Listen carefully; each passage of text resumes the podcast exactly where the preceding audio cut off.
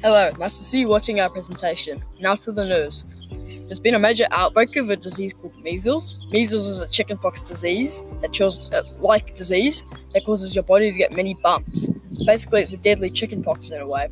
Around Auckland, for an unknown reason, the disease known as measles has been off the charts compared to other places around New Zealand. This will be disturbing for our population because measles is known as a life threatening disease.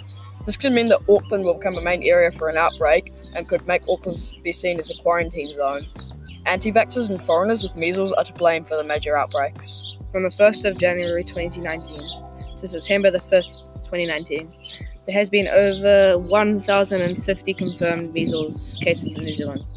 But the bad part of this is that 877 of them have been in our city, Auckland. Measles can spread awfully easily, and at this moment, it's going around awfully fast. So if you feel sick at all, go to your nearest doctor and get the vaccination. But if you've already got the vaccination, please stay away from your family members just in case you spread it to them. But the good side is that if you end up surviving the measles disease, you become immune to getting the measles ever again during your life. Thanks for watching. Bye. I love you.